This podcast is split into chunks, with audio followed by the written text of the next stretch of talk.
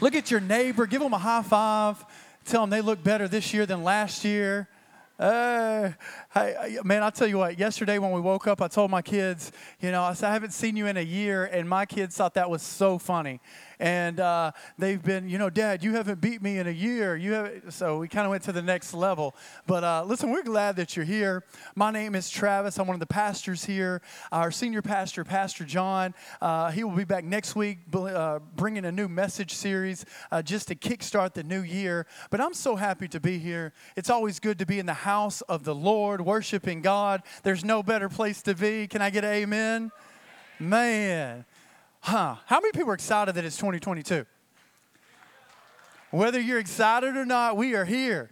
2021 is over. It's in the trash can. We got a new year. And I'll tell you what, to some degree, 2021 for me, I don't know about you, but it seemed like it went by really fast in another regard, it seemed like 2021 went by really slow, and it feels like 2020 and 2021 were the same year that they just kind of got together and said, We're going to do the same stuff for two years. And uh, I am glad this 2022. I really am. I'm excited what the Lord's going to do. I'm excited to see what He's going to do in our church and in your lives as well. Uh, a couple nights ago, as I was thinking about the new year, anybody try to be a little uh, introspective the last couple days of the year? I try to. I try to kind of look at my life and examine my life and all that. But I begin to think about all the things that happened in 2021. And if we're to be honest, 2021 was a little crazy. Okay, I mean, it was just a little crazy. And I wrote down some highlights. Um, in 2021, we got a new president. Like him or not like him, we have a new president. Uh, last February, we got 24 inches of snow in Texarkana. Man, that's weird, right? That's just weird. Um, we're still in the middle of a pandemic uh, this past year, and even now, several new strains of COVID hit us this past year. Uh, the federal government and state governments, they're arguing like crazy, like always, about mandates, about abortion, about all these things. Uh, if you remember, we had the Summer Olympics just a few months ago. Like, I forgot all about that. Go USA, I think we represented pretty well. Uh, we had supply chain issues all year and still even to today. I mean, things that you normally get pretty quick, they're out there on a ship. Um, what else happened in 2021 is a thing called inflation. Have you heard of it? Inflation is when you go to the store expecting to spend 40 bucks and you spend 60. That's inflation. Inflation is when you go to the dollar store and the stuff that should be a dollar is a dollar and a quarter. That's inflation. They say it's six and a half percent, but if you do the numbers they've always done, it's 15%. That's what happened in 2021. Uh, a couple days ago in Texarkana, it's 80 degrees, and today it's 22 degrees. This year has been crazy. Uh, Betty White died a couple days ago, and to top it off, we made national news because in Texarkana we got fish falling from the heaven. What in the world happened last year? I mean, you, you, sometimes I think God just has a sense of humor. Man, I think he was like, I'm just going to end this year for these people in Texas, Texarkana. We're going to let some fish just be whirled up and just fall down in people's yards. And, uh, you know, God provides, right? 2021 was nuts, but look at me. 2022, there's no telling what's about to happen. Nobody knows what's about to happen except God, who sits on his throne, who is faithful, who is good, who has a plan and purpose for our life for this year. And I'm excited about what Jesus has. Amen? But listen, if you think about the, the last two years, it's been uh, uncertain. There's been a lot of uncertainty. There's been a lot of shaking in our country and the world, from the pandemic to earthquakes to fires uh, to protests throughout the world over mandates, over human rights. But again, thank God that He sits on His throne and He cares for you and He cares for me throughout the history, uh, throughout mankind's history, God has used uncertainty and shaking to get his people's attention. God has always used it, and this shaking and this uncertainty that's going on has a purpose. Throughout time, if you think about uh, ancient Israel and you think about when God sent Elijah and he said, prophesy, it's not going to rain for three years, it didn't rain for three years. There was a shaking. There was uncertainty, but you know what? The people of Israel turned back to God. You think about the people in Gideon's time, the children of Israel. The Bible says that they're being oppressed. The Bible says that they are threshing wheat uh, in the wine press, a picture of barely surviving when Israel had been called to thrive. It was a shaking going on, but God got Israel's attention. You think about Abraham, when God called Abraham to sacrifice his one and only son, Isaac. Remember, right there up on the mountain, that was a shaking in Abraham's life, but it developed character and faithfulness and trust, and it qualified him to be the father of many nations. You think about Paul. Paul, who was Saul, remember he used to kill and persecute Christians. He's on the back of a horse. He gets knocked off of it on the Damascus Road, and God transforms his life. He ends up going from murdering Christians to, to writing two thirds of the New Testament, but he had a tough time. He was shipwrecked. He was in prison. He was stoned, all to bring forth God glory in a season of shaking and uncertainty. Have you ever been shaken in your life? Have you ever had uncertainty in your life? I can remember several years ago, uh, a lot of you know the story. I, I had kidney failure and ended up getting on dialysis before I got my kidney transplant. And I'm telling you, that was a shaking in my life and my family's life, but it produced faith that, that I didn't have. It produced some character, it produced some compassion for people. God has always, to some degree, allowed shaking to go on. Hebrews chapter 26, verses 26 and 7, uh, Paul tells us what can be shaken will be shaken. How many people believe that's happening in our nation and around the world? Of course, it's happening. It's happening right before us. I believe that this shaking is happening in our country and globally. It's happening for several reasons, but I believe the primary reason is to wake up the church of Jesus Christ. I believe it's to awaken us to follow Him better, to be more hungry for the things of God, to be more um, obedient to God. I believe God is also stirring us because God has a lost group of people that are out there and He wants the church to go minister to them. It's God's will that none shall perish. When things are shaking around the world, people look to something, and we believe God's going to continue to expand his kingdom. Right now in 2021 or last year, more people came into the kingdom of God than ever before. More people were martyred than ever before. God is doing something in this shaking, and God wants us to be a part of what He's doing. God wants the church to wake up. God wants the church to be alert. God wants us to do what He wants us to do. Amen? How many people you've ever been asleep in the middle of the night and you are awakened to a banging on your door? A few of y'all. Don't come to my house and do that, okay? But listen, if someone is knocking on your door at 1 a.m., 2 a.m., there's a problem. And in an instant, what are you going to do? You're going to be awake. You're going to be alert. You're going to be ready. You're going to be grabbing a bat, a pistol, a shotgun, a rock, a shoe, something to defend yourself. Now, if it's a friend or a family member, you're going to invite them in and you're going to try to meet their need. If it's someone bent on doing harm to you or to your family, you are going to do what is necessary. I believe that God is allowing shaking uh, uh, to happen around us and uncertainty because God wants our response. God wants us to awaken. God wants us to be ready to roll and to do what He would have us to do this year.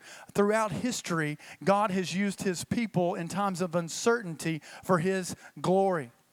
And God is wanting to do the same thing in 2022. That's what shaking was about with those people that I mentioned earlier to get a response. And I believe that God wants to do something amazing in this city, in your family, at your workplace, in the earth. And God wants us to be a part of the work that He's going to do. Make no mistake about it, God's going to do His work. And the question we have to answer are we going to be a part of it? Are we going to be a part of what God wants to do in 2022? This year, there's going to be some unexpected things that happen. There always are. There's going to be trials and tribulations in our country in Texarkana, maybe in your own life, but God knows about it. God's got it. And God wants us to seek Him, to follow Him, and to be obedient, and to ultimately bear His very image in the earth in 2022. Can I get an amen? Our job is to grow. Our job is to hold the line. Our job is to be what God has called us to be. There's millions of people all around us that are in desperate need of Jesus, and Jesus is going to use us if we will let Him to be the image of God to show people who Jesus is. And that's what I want to talk about for a few minutes this morning. I want to talk about how 2022 can be the best year ever because we're going to follow God like never before, right? How many people say, man, whatever 2022 brings, I'm going to follow God? Come hell or high water, I'm going to follow him. I'm going to be used by him, and God's going to get the glory for my life this year. Um, if you have your Bible, I want you to turn with me to a, a great passage in Nehemiah chapter 1. For today's message, we're going to use part of Nehemiah's uh, story as a case study on how God can use the shaking and the unexpected things that happen uh, for his glory. We're going to see how Nehemiah was faced with challenges, but how he responded in a godly manner. And we're going to look at three ways that we can be used by God to face uncertainty in this time. And the reason we're talking about this stuff is there's a lot of things that are happening things that I don't understand, things that uh, the best theologians or apostles don't understand, but God understands, and God is going to give us a blueprint for what we're supposed to do. Let's pray. Lord, we love you this morning. We thank you that you are good, that you are faithful, that there is nobody like you. Lord, I pray that as I speak, there'd be a voice within my voice, God, that would hit its mark, it would hit our heart, and we would leave this place bent on doing what you would have us to do. We love you. Bless the word in Jesus' name. And everyone said, Amen. Nehemiah chapter 1, here's what the Bible says it says, The words of Nehemiah the son of Hachaliah.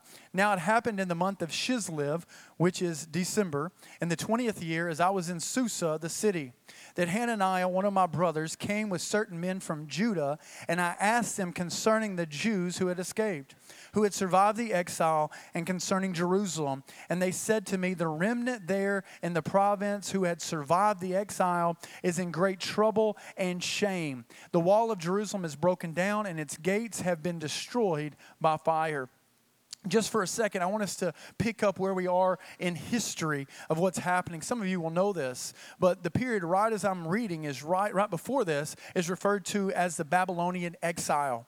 In 605 BC, Babylon besieges Jerusalem. And what happens is thousands upon thousands of people are killed. Uh, the city is completely burnt to the ground. The temple that Solomon built is in ruins. And what happens is a whole lot of Jewish people that aren't killed, they're exiled and they're taken captive by the Babylonians. Well, what happens 70 years after this is Persia overthrows Babylon. And when this happens, a lot of the Jewish exiles who had been in exile, they are allowed to go back to the homeland and to begin rebuilding their city and the temple and the walls. The Old Testament refers to three waves of exiles that returned. One team was led by Zerubbabel in 538 BC. The other was led by Ezra 80 years later, and at the same time, Nehemiah in 445. So, about 90 years after the first wave goes back to Jerusalem, or 162 years after the fall of Jerusalem, is where we pick up, and the words just came to Nehemiah. Let's continue to read. Verse 4 it says, As soon as I heard these words, I sat down and I wept and I mourned for days. I continued fasting and praying before the God of heaven. And I said, O Lord God of heaven, the great and awesome God who keeps covenant and steadfast love with those who love him and keep his commandments, let your ear be attentive and your eyes open to hear the prayer of your servant that I now pray before you day and night for the people of Israel, your servants, confessing the sins of the people of Israel which have sinned against you even I and my father's house have sinned. Verse 11 says, Now I was a cupbearer to the king. Chapter 2, in the, months of, in the month of Nisan, which is April, in the 20th year of King Artaxerxes, when wine was before him, I took up the wine, I gave it to the king. Now I had not been sad in his presence, and the king said to me, Why is your face sad, seeing you are not sick? This is nothing but sadness of the heart. Then I was very much afraid. I said to the king, Let the king live forever. Why should not my face be sad when the city, the place of my father's graves, lies in ruins and its gates have been destroyed by fire?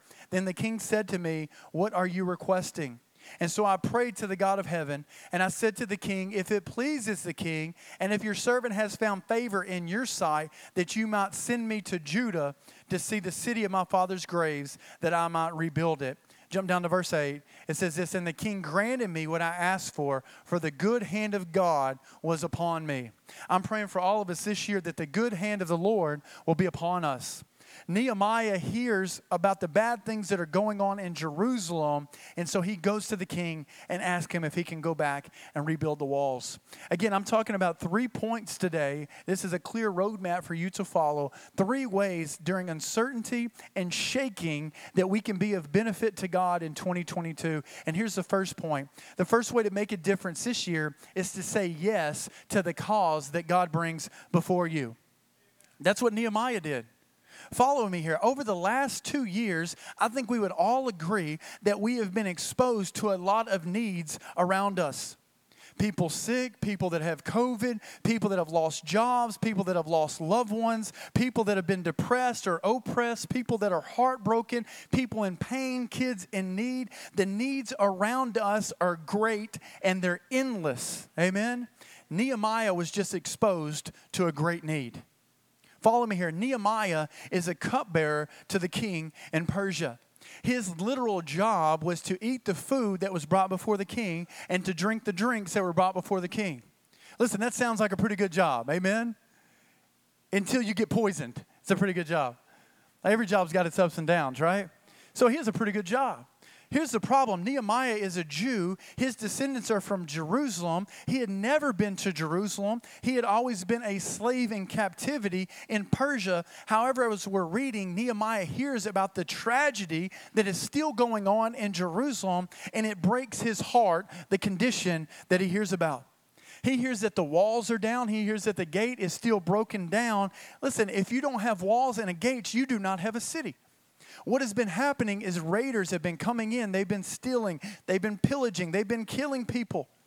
What I want us to notice is that Nehemiah has been exposed to a need, and Nehemiah had to do something about the need that was brought before him. Did he have a good job? Yes. Did he have a good setup? Yes. Was his life comfortable? Yes. Yet something inside of him says, I have to do something because something has just come before me. I don't know if you're aware of this, but our country, once again, right now, there are a lot of problems that are happening. There's a lot of injustices that are going on. There's a lot of babies being aborted. We have a sex trafficking problem in our own city right here. We have young people that are getting hooked on drugs and alcohol. We have bullying. We have almost 50% of kids growing up without daddies in the home. I read a, pre, uh, a, Pew Research poll two days ago that showed 29% of U.S. adults have no religious affiliation. In person church attendance has dropped over 17% since the pandemic. Teen depression and suicide has risen astronomically over the last year and a half. Teen suicide attempts in girls has risen 51% in the last year. This isn't even mentioning the problems uh, going on in other nations, the outbreak of AIDS and starvations and civil wars. I read two days ago as well that 47 million cases of abortion worldwide. There are problems going on around us, and all this can be overwhelming. But you know what? God has placed us here in 2022 to do something about some of these issues. Not every issue, but God is going to bring something in front of you, and God wants you to seek Him because God wants to use you and me to do something about what's happening. I say this all the time, but the problems that are going on in our nation are not affiliated with the political party. It's in direct correlation to the church. When the church follows God, God does great things. When the church is asleep, we see chaos take place. Listen, we don't live in a vacuum where the church steps back, where Christians don't step up, the culture takes over. The problem is not the lost in the culture, the problem is Christians waking up. Listen, it's not the governor of Texas's job to stop sex trafficking in Texarkana. It's our job. It's not the government's job to feed people in Texarkana, it's the church's job. It's our job to be the hands and feet of Christ. Jesus said, I'm going to go away because it's going to be better because I'm leaving you the Holy Spirit. You're going to do more than me. How can we do more than Him? Because Jesus in us, you and you and you and me. God is wanting to use us in this great hour of need and great hour of shaking because He has equipped you to do something for Jesus right now. Can the church say amen? What I love about Nehemiah is Nehemiah saw the problem and he acted. He didn't go looking for the problem. The problem came to him and he did something about it. He owned it. He left his cush, comfortable job to do something greater. And a problem that I see in my own life and I see in the lives of believers around me at times is we see injustices, we see problems right in front of us. And a lot of times we don't do much about it because we live a lot of times in a life of, of comfortability. We have it pretty good. We got food in the fridge. You know, we got a house to keep us away from the rain. We got a vehicle. We got enough shows to watch on TV to fill up multiple lifetimes. Life is pretty good when your favorite show's coming out with a new season. Come on, it's comfortable when we can just scroll and scroll and scroll through our phones. I think a lot of times it's like we don't want to get involved with issues around us in our culture or even our own neighborhood because we're busy, we're consumed, we have our own things that are going on, and we realize that if we do something for God, it's going to cost us something. But that is exactly what we signed up to do when we became Christians. That's why we are here. That's why we got the jersey, is to do something for Jesus. The sad part is, a lot of us, we wear the jersey, but we're not really on the team. Team Jesus loves people. Team Jesus cares for people. Team Jesus goes out of the way. Team Jesus is interrupted to meet the needs of people. Now is the season to not just wear the jersey, but now is the season to prove that we're on the team.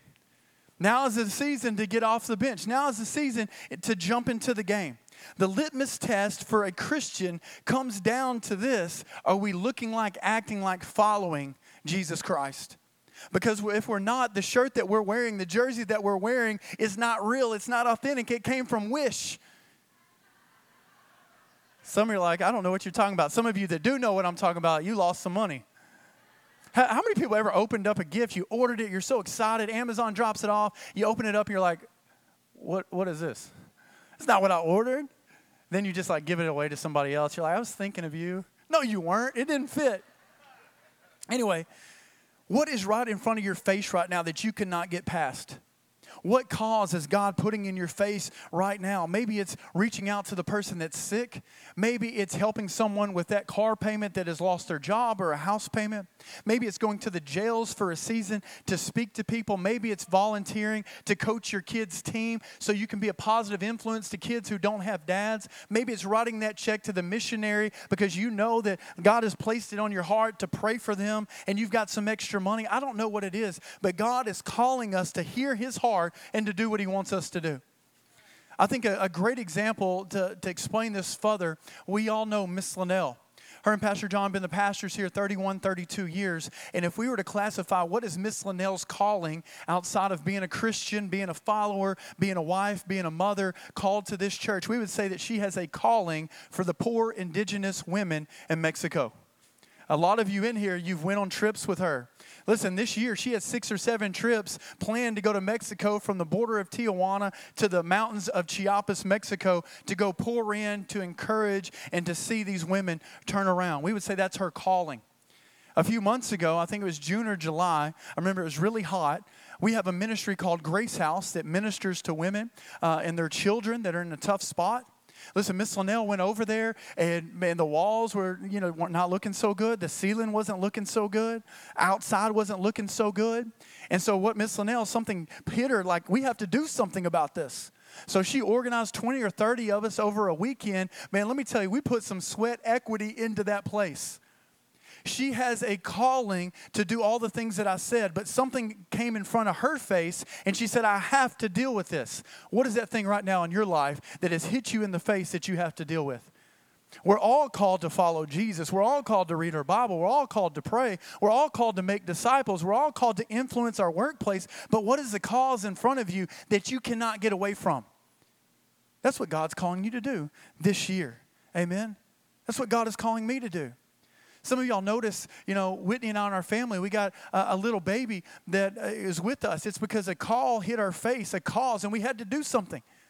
When God calls you to do something, He puts a cause or a problem in front of you. You can say yes to God or you can say no to God. God's promise is going to be fulfilled with or without you. I want to be, I want to be with it. I want to be God proud of me and proud of you because we say yes to Him. With all the problems that we are facing right now, don't just read the Texarkana Gazette. Don't just watch Fox News and say there's problems. Do something about the problem. You know, man, that person's yard right beside me, it's so shabby, man. It's so terrible. Go mow it. Uh, oh, yeah, I guess I could. Or I could call someone and, and, and have the city come over. Come on, let's help people. Let's do what Jesus has called us to do. The reason God gives you a cause is because He trusts you, but He trusts you to act. He's a good father. He loves us. He cares about us, but He trusts us to do what He wants us to do because we're Christians. My kids, my older kids, they have chores at the house. Uh, my son Gabe, one of his chores is to take out the trash. He knows what he's supposed to do. Sometimes he forgets. Can he do it? Yes. Does he forget sometimes? Yes. As Christians, sometimes we forget, but I'm believing God this year is going to spark something inside of us where we are about the Father's business. What I love about Nehemiah is when God spoke to his heart, he did something. And I want to encourage us as we begin this new year to seek God. What is the thing that God wants you to do and to do it? God's going to give you the grace to do it. That's the reason that we are setting aside the month of January to seek God, to pray, to fast, to read our Bibles, is because God wants to do something great in us and through us. It's going to have just great effects, great ripple throughout this community and throughout the world. We need every person in here. We need you close to God. We need you prayed up. We need you fasting. We need you meeting the needs of people around us. We need it. Before I move on to the next point, I promise these next two will be fast. Listen, I've been reading about this guy. Uh, his name is Dietrich Bonhoeffer. Have you ever heard of him? He's one of my just heroes of the faith just a little bit about him. He was alive uh, during World War II, during the reign of the Third Reich. He was a, a, Christian man. He was against, obviously, what the Nazis were doing. He loved the Jewish people and he was helping the Jewish people. Uh, long story short, he actually uh, was part of a plot to, uh, to kill Hitler. They found out about it a few, few weeks before the war actually ended. He was executed at 39 years old. But during this time, in 1933, 1934, 1935, as Hitler is gaining power, one of the first things that he did is he nationalized the German church. Basically, the Gestapo would go in to these churches, and if you were not basically following down the line of what Hitler wanted you to talk about, man, you were removed. Uh, Bonhoeffer, he was a professor in a seminary, and he had done that for a few years, and he ends up getting basically fired, and they tell him, Don't come back, you know, we're going to kill you. Really interesting. So here's what Bonhoeffer does He's 29 years old. He knew what the Nazis were doing. He knew what they were capable of. He knew what was about to happen. So he starts this underground seminary for two years. Men and women would come to this place and they would wake up early in the morning and they would pray and they would fast and they would learn scripture and they would pray late into the night. And this place became known to the people who found out about it as just a place where these fanatical people uh, were for Jesus, these radicals. I mean, it was just over the top. In the book I'm reading, one of these pastoral friends comes to Bonhoeffer and he's like, What are you doing?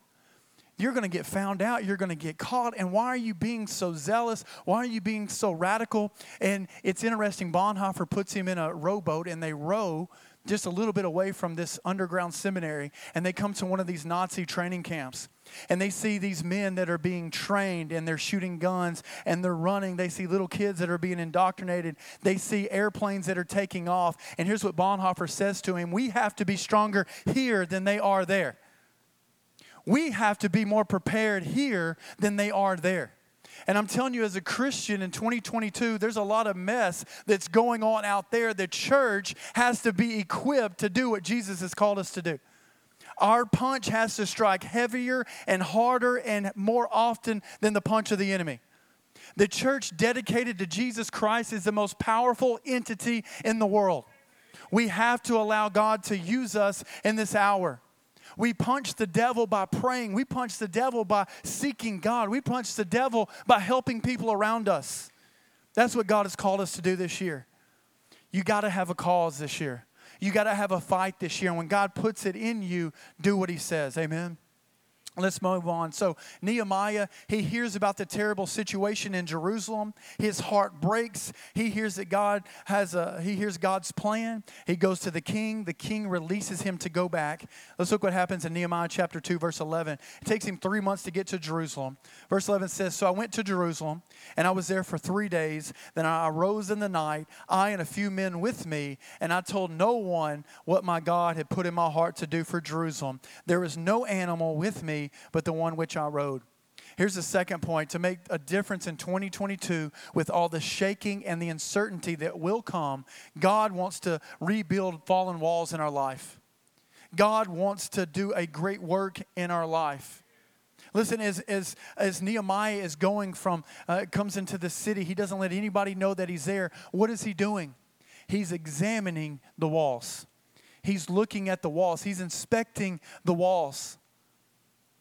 For us to make the biggest in, increase, to us to make the biggest impact this year, for us to walk in the fullness that God has for each and every one of us, for us to fulfill the cause that God has for us, we must let God rebuild broken walls in our life. I want you to think about your life. What is messed up? What are you holding on to? What needs to be repaired? What do you need to allow God to fix? Because the good news is God wants to fix and restore what is broken. If we're to be honest, over the last few years, things have been hard. Things have been hard for you. Things have been hard for me, maybe in some similar ways, maybe in some different ways. But when things are tough and you go through a hard time, a lot of times we carry baggage with us from one day to the next, from one month to the next, and even bringing into the next year. That's what happens. Some of us, we have some unforgiveness, we have some jealousy, we have some pride, we have some hurt, we have some pain, we have some depression, we have some hatred. Did you know that your good Father in heaven wants to repair those broken walls in your life? He wants to restore you, He wants to help you. Listen, Jesus came to the earth. He lived 33 years. He never sinned. That qualified him to die on the cross for our sins. He didn't just die so we could go to heaven one day when we were 90 years old, barely crossing the finish line, hurt, broken, full of pain. He died on the cross so we could be restored to the Father. First and foremost, absolutely. But he died so we could live an overcoming life here on this earth. Jesus doesn't want you bound. Jesus doesn't want you addicted. Jesus doesn't want your heart breaking because something happened 5, 10, 20 years ago. He wants to restore. He is the restorer. He wants to help you, He wants to restore you. He's a good, good father. And I think a lot of times the world is trying to tell us a few lies that, that God's not interested, or as a Christian, you're just barely supposed to get by. Listen, there's, there's a lot of just misconceptions out there. Do I think on one end of the spectrum that God wants everyone to be billionaires and to never have a worry? Well, I don't, because if you look at the early disciples, they all died martyrs' deaths, so that can't be true. And also on this side of the end, God does not want you broken and messed up. He wants you restored. God does not want you to live 70 years when you're called to live 90 years either. God wants to restore. But here's a stipulation. You may say, man, why, why won't God just fix this issue in my life? Why won't God just do it? Why do I have to mess with it? Because God created each and every one of us with free will. We have the choice to decide to follow God, to give God our hurts and our hangups and our brokenness and our sin, or we have the decision not to. God is not going to take something from you without your will yielding it to Him. God, the greatest thing God gave us is free will. God did not create a robot. The greatest expression of love and worship to God is for us to freely worship God and to care about the things of God. God will not take from you that. When we give God our worship, that's what pleases Him because that's something He won't make us giving. God wants us to give Him our hurts. God wants us to give Him our baggage. God's shoulders are wide and He can handle it. Amen? The solution to the baggage and the hurt is found in Matthew chapter 28. This is what Jesus says Come to me, all who labor and you're heavy laden. I'm going to give you rest.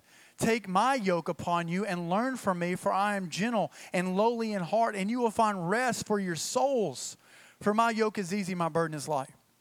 Some of you right now, you're carrying heavy loads. Your mental capacity, your heart, your soul is unhealthy. The good news Jesus wants to exchange his wholeness for your brokenness. How many people in here you've ever watched the shows like with the businesses where they come in and they like turn businesses around, like they're broken businesses? There's like reality shows about this. If you hadn't watched it, don't. But I'll give you the premise. These business owners, they're about to go under. They're about to go bankrupt. They can't make the mortgage. Nobody's coming to the restaurant or to their store. And they'll bring these people in, and these people will examine their place. They'll walk into the bathroom and, and one sinks out and one stall door is broken. And then they'll go and they'll look at the, the menu, and half the menu they don't even serve. The tables that people sit at, they're all wobbly. And as they're walking them around, the owners are like, Yeah, yeah, man, we meant to get to that. We meant to fix that seat. We meant to put some napkins under that table, you know. Some of y'all know you got it at the house right now. Hey, we do too. No shame. Listen, the children of Israel in Nehemiah's day, they're doing the same thing. Oh man, our walls are still down, gates are still broken, but you know, it is what it is. God wants to restore what is broken. God wants to heal what is hurt. Amen. God can fix all these things. Did you know if you read out through the book of Nehemiah, in 52 days, this wall and the gates were restored. What had been broken for 160 years were fixed in less than two months. What you've been dealing with for a long time that you think you can never get over and you can never get through, I'm here to tell you God can do it and He can do it quicker than you ever thought He could do it. He can turn the depression around. He can fix that relationship with you and your spouse or you and your family. He can do it. But we have to give it to Him. Amen because you're his beloved and he cares for you. Don't keep holding on to the baggage of 2021. It's a new year. God said he makes all things new. Amen. If you don't get through, if you don't give him your baggage, let me tell you what will happen though.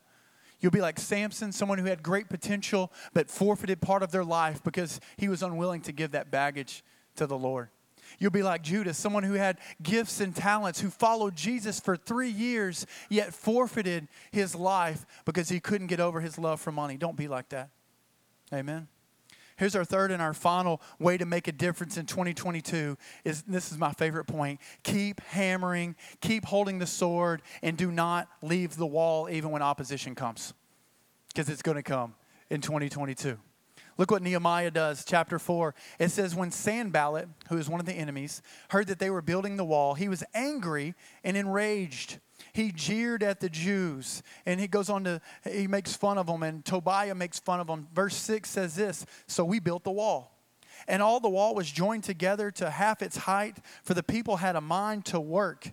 But when Sanballat the, and Tobiah, the Arabs and the Ammonites and the Ashdodites, heard that the repairing of the walls of Jerusalem was going forward and that the breaches were beginning to be closed, they were very angry. And they all plotted together to come and to fight against Jerusalem and to cause confusion in it. Verse 9, and we prayed to our God, and we set a guard as protection against them day and night. Verse 18, and each of the builders had to him strapped a sword at his side while he built. The man who sounded the trumpet was beside me. Chapter 6, verse 3, they're calling him to come down. Nehemiah, come down. He continues to say, I can't come down for I'm doing a good work. Throughout the book of Nehemiah, throughout the story, he faces shaking and opposition and problems. But does he stop? Nope. He keeps going. That's what God is calling us to do this year. Not to stop when it gets hard, not to stop when things are uncertain, but to keep going. This year, there's going to be some ups and downs. There's going to be some trials. There's going to be tribulations. Keep holding your hammer. Keep holding your sword. Do not come down from the wall. Do not give in. Do not let the enemy tempt you and do not fall into sin. Do not stop praying. Do not stop reading your Bible. God has a plan. Keep staying on the wall. As our worship team is coming back up, you may say, "How am I going to be able to do this?" I've, I've, you know, I've had best intentions, you know, throughout, you know, some of the years, and I, have just, you know, I've, I've haven't been able to, to to continue with those things. Listen, I'm not telling you, set goals, set resolutions, do whatever you want to do. But back your ears and follow Jesus every single day. It's worth it. Every day we're going to seek God with our whole heart. Just, just commit to yourself right now. I'm going to seek God with my whole heart. Every day I'm going to be led by God's Spirit. God's going to show me who to interact with, who to pray for, who to bless. Every day we're going to allow God to use us. Every day when the enemy attacks, we're not going to give in. We're not going to be conformed to the world. We're going to be conformed into the image of Christ. We're not going to scroll our life away on our phones and do nothing. We're going to pray. We're going to come to church. We're going to study the Word. We're going to help people. We're going to make disciples. And we're going to get closer to God than ever before. We're going to see God move, not because we're anything special, but because He is. and because He has a mandate for us right now. Listen, I don't know about you, but I'm excited about this year. I don't know what's going to happen, but it kind of gets me excited. If we got fish falling from the sky three days ago, man, what is 2022 going to behold? Out of every single generation, year, century that you could have been born, you are here now in a pandemic with problems in shaking for the glory of God. We're living in times that they're going to write about and talk about. We're in the middle of it. God used a simple man named Nehemiah who was a slave to transform a nation. Before I pray for us today, I have a couple questions. Here's the first one What is my cause for this year? Uh, your cause is, there's certain things that it's all our calls. It's our calls, all of us, to follow Jesus with all of our heart. It's all of our calls to share the good news, to make disciples. But what is that one thing that God has placed in front of you? Be faithful to do it. Some of you, you're doing it right now, and I just commend you. Have God give you the eyes to see this year, and that comes through praying, through seeking God. When you pray and seek God, God illuminates what He wants us to do. Here's the second question Do you have some walls that are down in your life right now? I want you to know this God cares for you, God loves you, and God wants to help you. Maybe you've got some sin in your life right now. Listen, there's no condemnation in Christ. You can repent of your sins in just a minute. God will forgive you, He'll cast them aside, and you can start this year fresh. Some of you in here, you have pain, you have heartache, you have doubt, you have depression. Give that to Jesus. He wants to take it, He wants to restore you, He wants to help you. Amen. Listen, as I was thinking about the Old Testament and the story of Nehemiah, the Old Testament, the main purpose of the Old Testament is to shine light on who? Jesus. It's to point to Him. Nehemiah is a type and a shadow of Jesus Christ. I want you to think about it for a second. Nehemiah, what did he do? He heard about a need. What was that need? That need was the walls were broken down.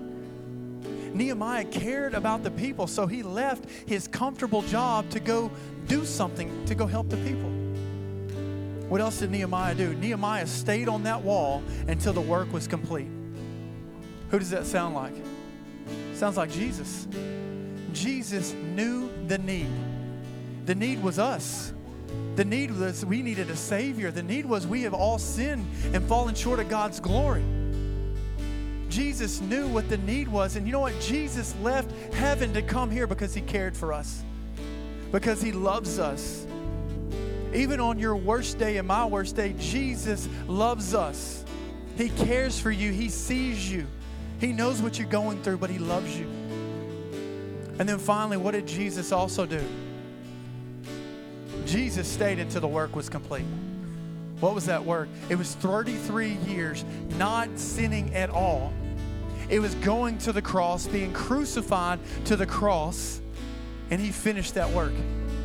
And because he died, now we can live. Because he died, now we can have a, right to come to, to God through Jesus. Because he died, when we repent, we get to go to heaven one day. Jesus didn't halfway do it, Jesus went all the way. He didn't come down from the tree, he stayed up there. You know, as I was reading uh, in uh, a scripture the other day, listen to this. Right after as Jesus is dying, Matthew 27 50 and 51, it says, Jesus cried out again with a loud voice. He yielded his spirit.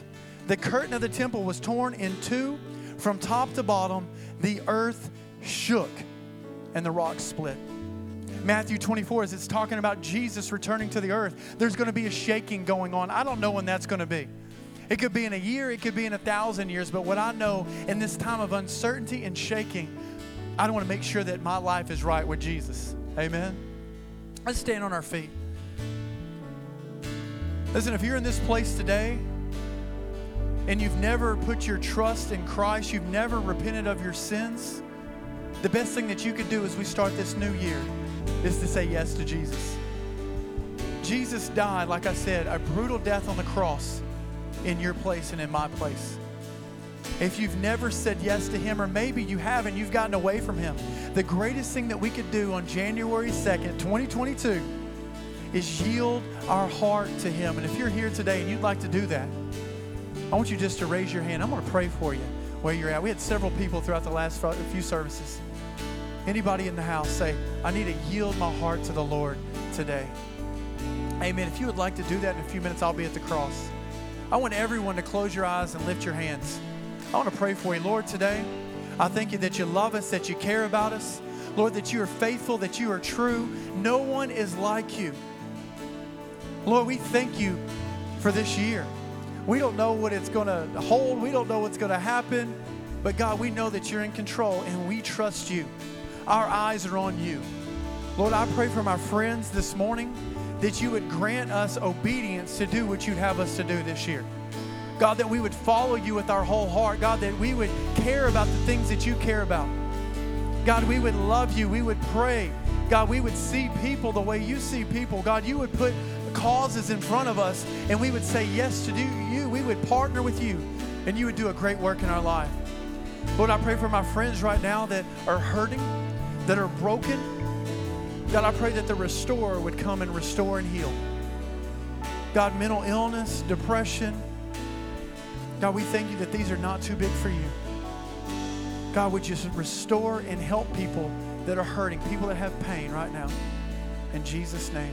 And I pray this year we would live for you with our whole heart. In Jesus' name. Amen. Listen, let's give it up for Jesus one more time. We're going to go back into a, a song of worship. I want our prayer team to come up. If you have prayer for anything, we want to pray with you. But look at me. 2022 is a year to get close to God. Let's get close to Him. Let's love Jesus. Let's serve people. That's why we're here. Amen. Our prayer team is here. If you'd like to pray to receive Christ, meet me at the cross.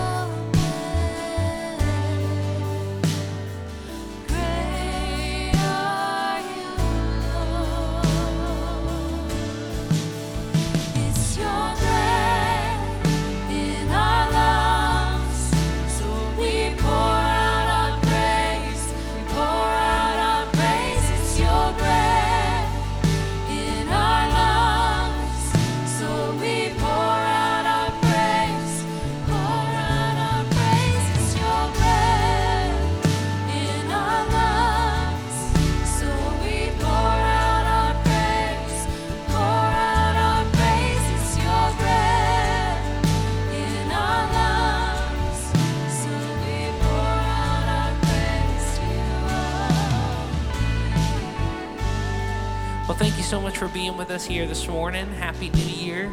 We're going to continue to worship up here for a few more minutes. Our prayer team is going to stay down front. You are welcome to stay as long as you'd like, but you are released. Thank you for being here and Happy New Year.